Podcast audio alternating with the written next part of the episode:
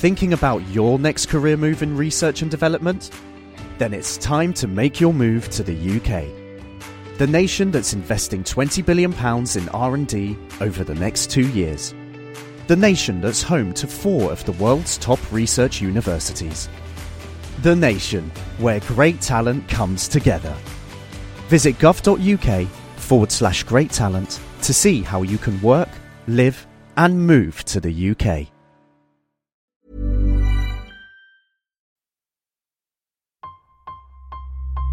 Engine running. Absolute genius. Get this. Welcome. Welcome. This is the show where we bring you Science. What that essentially means is Discoveries, Advances. questions, Research. technology. Unbelievable. Without further ado, This is The Naked Scientists. Hello, and welcome to The Naked Scientists, the show where we bring you the latest breakthroughs in science, technology, and medicine with me, James Tytko. This week, we're talking about tuberculosis. The global response to COVID has slowed progress in fighting this pernicious disease. So, what treatments are scientists trialling to keep deaths at a minimum? The Naked Scientists podcast is powered by ukfast.co.uk.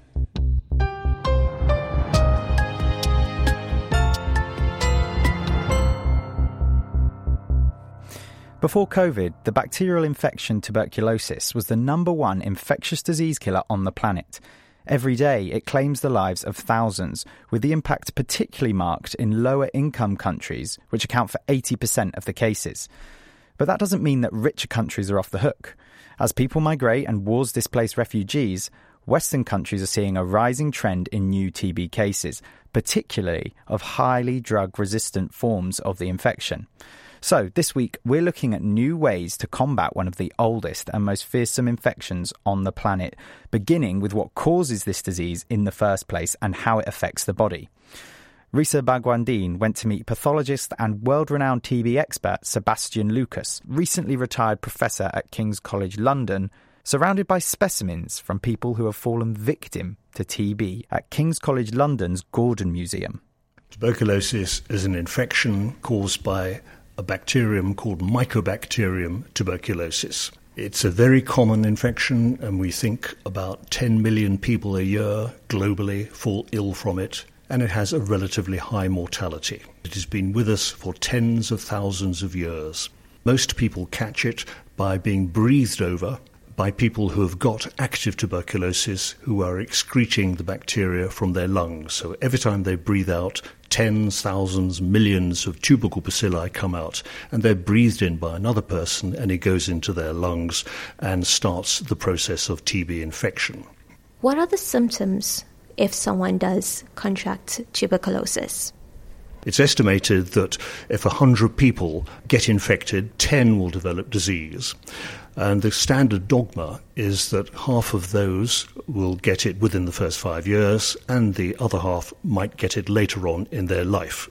The practical point is that a lot of people get infected by tuberculosis and they will have lesions in their lungs, and in most cases, those lesions will not progress. They will be evident on a chest x ray later, but those people will not have actual disease.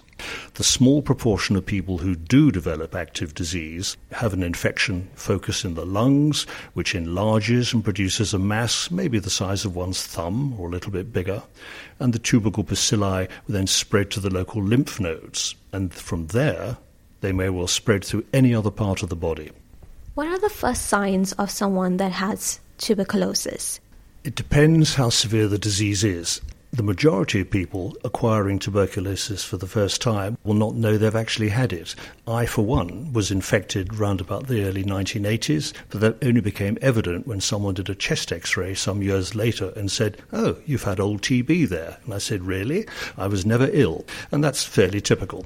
But if one is ill, the primary features are going to be cough and then also the systemic features, if the infection spreads, of weight loss and just feeling ill. Coughing up blood comes a lot later, but basically, cough that does not resolve is a very good clue that someone might have tuberculosis, and if they have weight loss as well, that's a very good clue. The initial symptoms are very similar to other diseases. For example, it could be confused with the common seasonal flu or bacteria cause pneumonia. This makes it quite difficult for diagnosis to occur. Absolutely right. Now, to prove tuberculosis properly, you've got to see or identify the organisms. That can be done in coughed up sputum, and you can stain it and look it under the microscope and see the tubercle bacilli. If a person, therefore, is symptomatic and they have demonstrated bacteria, then that is an absolutely classic, definite case of tuberculosis. But a lot of people can have lung tuberculosis, and one is unable to prove the organism because it is simply not there in large enough amounts to identify. The second thing is imaging. Chest x rays and other sorts of chest imaging are very important in identifying tuberculosis. They will not prove that a lesion is TB, but there will be supportive evidence. And as a result, certainly in high income countries, a lot of people will be treated as if they did have tuberculosis, but they may not because it was never provable. In that case, if they have TB and we still haven't proved it, it means that they're also capable of transmitting it unknowingly. That's an interesting question. Who transmits tuberculosis? We've been talking so far about people who have acquired tuberculosis for the first time, primary tuberculosis. Now, primary tuberculosis does not generally destroy large areas of lung. This point is important because if lung is being destroyed, it generally means that you have an abscess cavity. Air now gets into those cavities, and tubercle bacilli love growing in air. So there's a sudden, very large rate of producing organisms that you can cough out. The practical point is that younger people don't produce these cavities. It's people who have tuberculosis generally later in life who have cavitated. They are the people who infect everyone else. We're surrounded by specimens of previous TB patients. Can you give us a description of how does the disease progress in the body to actually cause the destruction that we're seeing on the specimens? Well, let's first look at this one, which is a lung slice you can see a two centimetre white mass. That is a tuberculoma, a mass of caseating tuberculosis. This is a primary infection, so that's been breathed in and has produced the tubercle focus there. It's spread a bit locally. It will also have spread to the lymph nodes, and here one can see from the lymph nodes that it's actually spread to other parts of the body because the rest of the lung has got these little tiny white spots. This is what we call miliary tuberculosis, little tiny seeds of tuberculosis which have come through the bloodstream via the lymph nodes. And this similar specimen here, which is a spleen from a child, it is covered in little white miliary spots. So that child has had primary tuberculosis in the lung. It hasn't healed and has actually spread to other parts of the body kidney, liver, and the bone marrow. Another place that tuberculosis can go to very readily is the brain. And here they've gone to the brain covering, the meninges. These are the membranes around the brain and the spinal cord. And if you look at the base of the brain there, it looks like rather murky because it's covered in an exudate of caseous material, which is tuberculous inflammation. You can see the whole spinal cord is covered in yellow orangey material. And that is a very severe example of tuberculous meningitis. The next specimen, we're looking at a lung here, of which the upper part is completely destroyed. And you see these cavities. The important thing is the tubercle bacilli inside these cavities grow like mad, go into the bronchi, and being coughed up all the time. So that person with lungs like that until he died was chronically infecting other people all the time. Is it possible that without being treated, people actually die of tuberculosis? In these cases, yes, because we know the dates when these specimens were acquired, which was before effective anti TB therapy came in, which was just after the Second World War. And so these are historical examples of untreated tuberculosis. And the patient with the tuberculous meningitis died of acute hydrocephalus. The patient with the cavitating tuberculosis here died of lung failure. And the child with the splenic miliary tuberculosis, given that that will be affecting all other parts of his immune system, could well have died of immune failure. Now, with therapy, you stop all that. The spleen can go back sort of to normal. The brain, the inflammation would certainly decrease, and you may be able to rescue the patient. If you look at the destroyed cavitated lung, TB therapy is not going to give you new lung tissue because it doesn't regrow.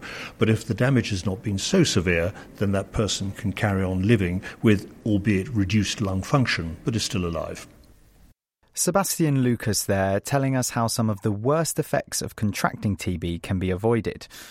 These treatments are all we have to tackle TB once someone has become diseased due to the lack of an effective vaccine. As a consequence, the control and elimination of TB is highly dependent on rapid diagnosis. According to the WHO, 1.6 million people died from TB in 2021, many of which will have been due to late or misdiagnosis preventing prompt treatment. With us now is Professor Keertan Dheda, jointly from the University of Cape Town and the London School of Hygiene and Tropical Medicine. Keertan, thanks very much for joining us. We've heard from Sebastian that there are limitations in diagnosing people with TB. What's the weakest link in the chain at the moment holding up these diagnoses? As has already been outlined, the diagnosis of TB is a huge problem. And there are three key reasons why. Firstly, the public health or case finding strategy for reasons of affordability is inappropriate. And um, by this, I mean patients are expected to self report when they have symptoms, and we call this passive case finding. Uh, and this is in contradistinction to active case finding, where healthcare workers or diagnostics are taken out of the laboratories and healthcare facilities into the community. However, with the passive case finding strategy, in a way, the horse has already bolted because considerable TB transmission would have occurred before the diagnosis is made. As we heard from Sebastian, uh, these are individuals who would be spreading the bacilli. The second weak link in the chain, or key reason why diagnosis is problematic, is the inability to collect a sputum sample. We already heard Sebastian talk about cavities, but not all TB patients produce sputum. And so getting a sample in about a third of patients is a problem. And this is because TB is either outside the lung, we call that extrapulmonary TB, uh, and second, that somebody may not be producing sputum as such. And then thirdly, suboptimal diagnostic tools and he alluded to smear microscopy, where one looks down the microscope to identify the bug in, for example, a sputum sample, but that only detects about 50% of TB. We have DNA based tests, but these only pick up roughly about 80% of TB. And one can also grow the bug in the lab, but this takes many, many weeks. Is also quite expensive. So the problems are extensive and numerous. Um, what are the most promising avenues to sorting this problem out? How do we get people diagnosed more quickly so they can get the treatment they need? Well, I think, again, going back to the three points I mentioned, the first thing is that we need to take diagnostics uh, out into the community. And uh, we've been doing research where we've developed a model where we take these DNA based diagnostic tests. These are portable diagnostic tests and we take this in a mini mobile clinic. And um, it's manned by two healthcare workers. And so we go out into the community to diagnose cases on site. We call that point of care diagnosis. We also doing other research where we've developed or are developing through the research teams at the University of Cape Town and the London School sputum independent tests. And uh, one of the tests we're working on is a protein-based test. This we we discovered this using mass spectroscopy approach. We can use, for example, a simple lateral flow assay using urine, for example, to rapidly screen for somebody in the community that has TB. The important point there is that one can rapidly identify individuals who might have TB and so target them for diagnosis and treatment. And We've also been doing work where we've developed a more sensitive tool called IRISA TB for a specific type of TB called extrapulmonary TB. I spoke about that early on. That's TB outside the lungs. And this is being scaled up through a spin off company at the University of Cape Town. And we, for example, have managed to improve the diagnostic rate of extrapulmonary TB from about 30% using conventional tools to about 90%, which makes diagnosis much more accurate, accurate and efficient. So these are some of the examples of, of how one can make a more efficient and rapid diagnosis of TB. Keertan, I'm afraid that's where we'll have to leave it. It sounds very promising. That's Keertan Dheda from the University of Cape Town.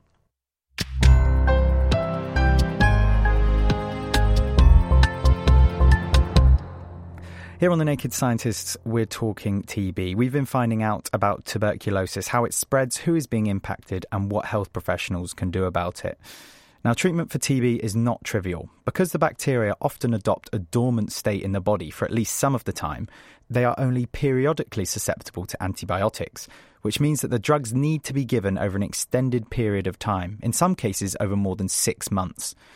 We also give a cocktail of drugs to gain rapid control over the infection and reduce the risk of the patient developing an antibiotic resistant infection. Nevertheless, we are seeing a significant increase in the prevalence of drug resistant forms of TB, including those dubbed extensively drug resistant, which, unsurprisingly, can seriously limit therapeutic options. One glimmer of hope on the horizon is a technology that is actually older than antibiotics, but enjoying a renaissance in recent years phage therapy. This uses viruses that selectively attack bacteria but don't touch human cells as a form of living antibiotic. Graham Hatfull at the University of Pittsburgh has been developing this line of treatment for bacteria that are in the same family, known as the mycobacteria, as human TB. He's optimistic that phage therapy might give us a new weapon to fight TB too, as he explains to Chris Smith. We were contacted first at the very end of 2017 by physicians treating a couple of patients in London that had infections with an organism called Mycobacterium abscessus. They had both had lung transplants and were taking immunosuppressive drugs in order to support the new lungs and got these disseminated infections. We were sent the strains to screen to see if we had any phages which would specifically infect those bacteria. And after much screening, we assembled a cocktail of three phages that were then administered intravenously with some evident clinical benefits, which we were pleased to see. Since then, we've had many, many inquiries as to whether we could do something similar for other patients because this is a fairly common scenario. And I think that we've now treated or provided phages for treatment of about 40 patients in total. And are they all doing well? Does it reliably work? It's mixed. So we've published a report where we summarized the first 20 cases. Of those 20, five we can't really call because other events happened. We don't really, can't really tell one way or the other. In four cases, patients did not obviously benefit. But in 11, we saw favorable clinical or microbiological outcomes, which we took as being promising, especially given that this was a cohort of patients who are extremely sick and literally have no other options. And in practical terms, then, how is this actually going to work? And, and is it scalable? The first decision that has to be made is what the route of administration is. For most of the cases that we've provided phages for treatment to date, have all been by IV injection, typically twice a day, but for extended periods of times, weeks or many months. So the idea with the intravenous administration is that the phages will get into the bloodstream, will find their way to the site of the infection and replicate on the bacteria, killing the bacteria as they do so. Do you have any feel for what happens with respect to dormant bacteria, which is ostensibly a big problem with TB? People catch it and may wall it off in their bodies in a viable but dormant state for an extended period of time. Can your phages get at those? Are they like the Heineken equivalent that refreshes parts that other beers can't reach? Can they get to these dormant bacteria and wipe them out? Yeah, it's a great question. And of course, we don't we don't know, but we would love to learn and find out about that. Our view would be that although we don't have good data on that, we're sort of really optimistic about what the possibilities and the options are. Just imagine if you could take your bacteriophages and genetically modify them so that they are decorated with um, with with like signaling um, molecules or small peptides that would target the phages very specifically to where the sites of those bacteria are. And so maybe we could actually design phages so they would specifically go after those guys that hide away in those parts that other beers cannot reach. Let's hope so. That was Graham Hatfull there. Another approach that scientists are using to try and tackle TB is to explore ways to boost the immune system to better fight off the infection. There are also efforts underway to understand the molecular clockwork that makes TB tick in order to spot vulnerabilities that new antibiotics might be able to exploit. Chris Smith went to see Andreas Floto at the University of Cambridge, where he's doing both.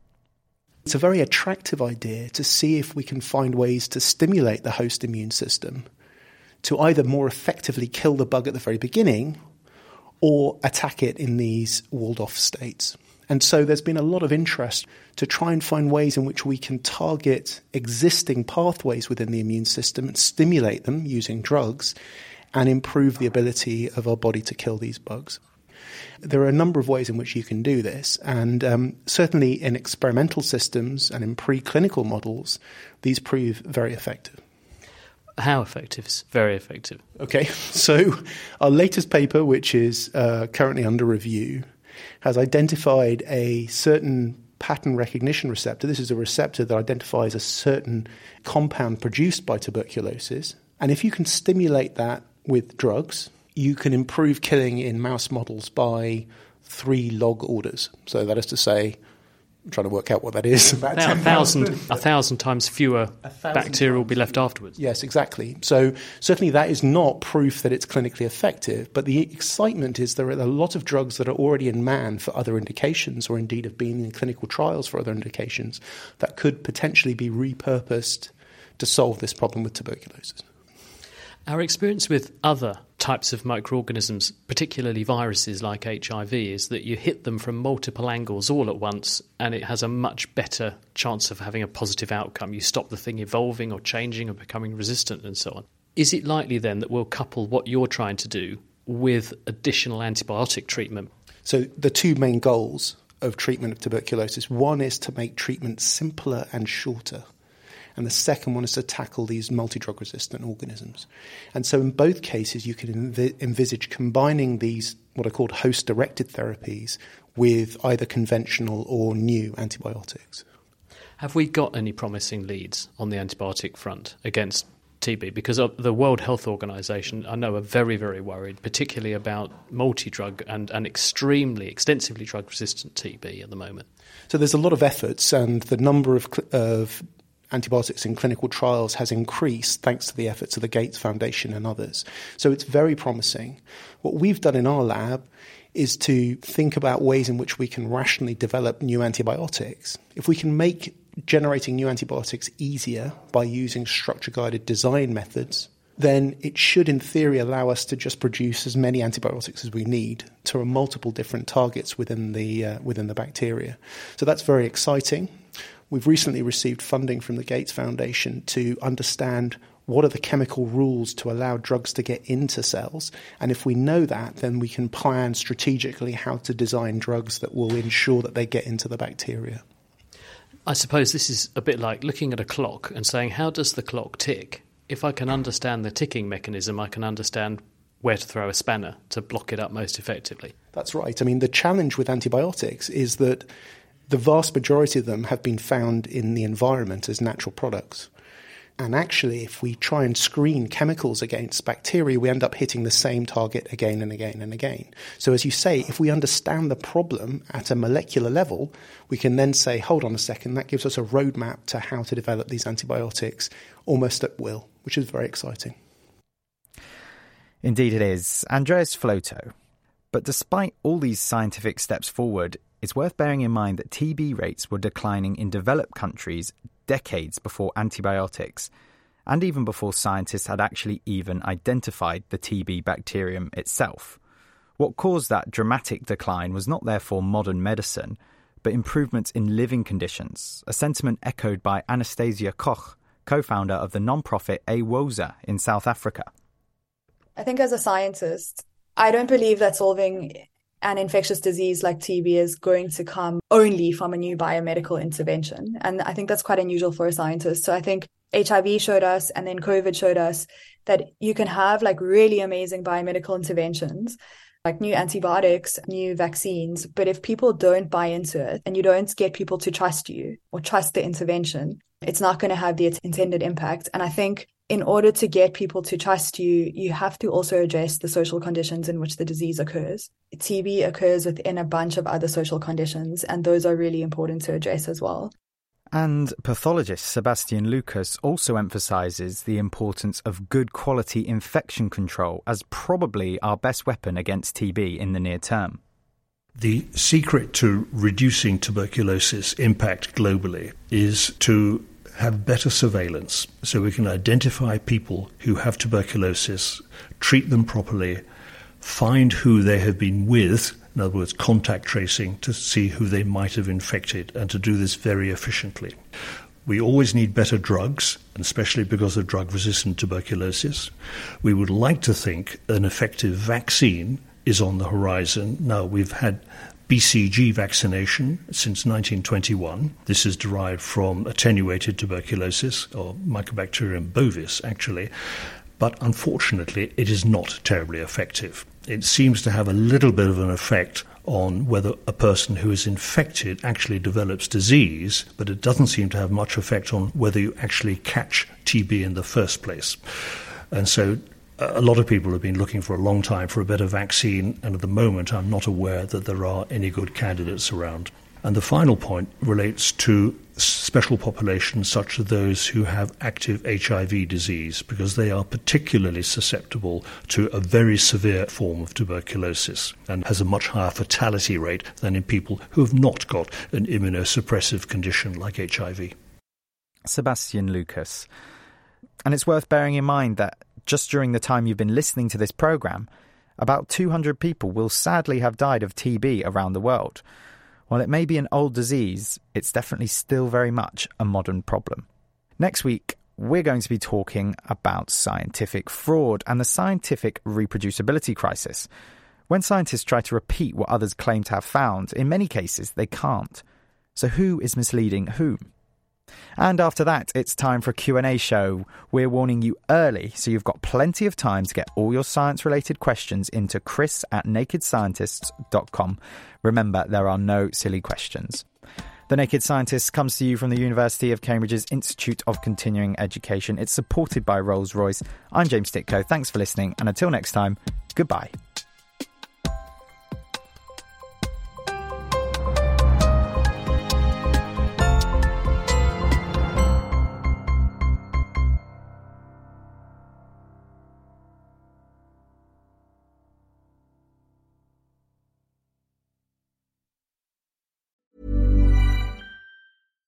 Thinking about your next career move in research and development? Then it's time to make your move to the UK. The nation that's investing 20 billion pounds in R&D over the next 2 years. The nation that's home to 4 of the world's top research universities. The nation where great talent comes together. Visit gov.uk forward slash great talent to see how you can work, live, and move to the UK.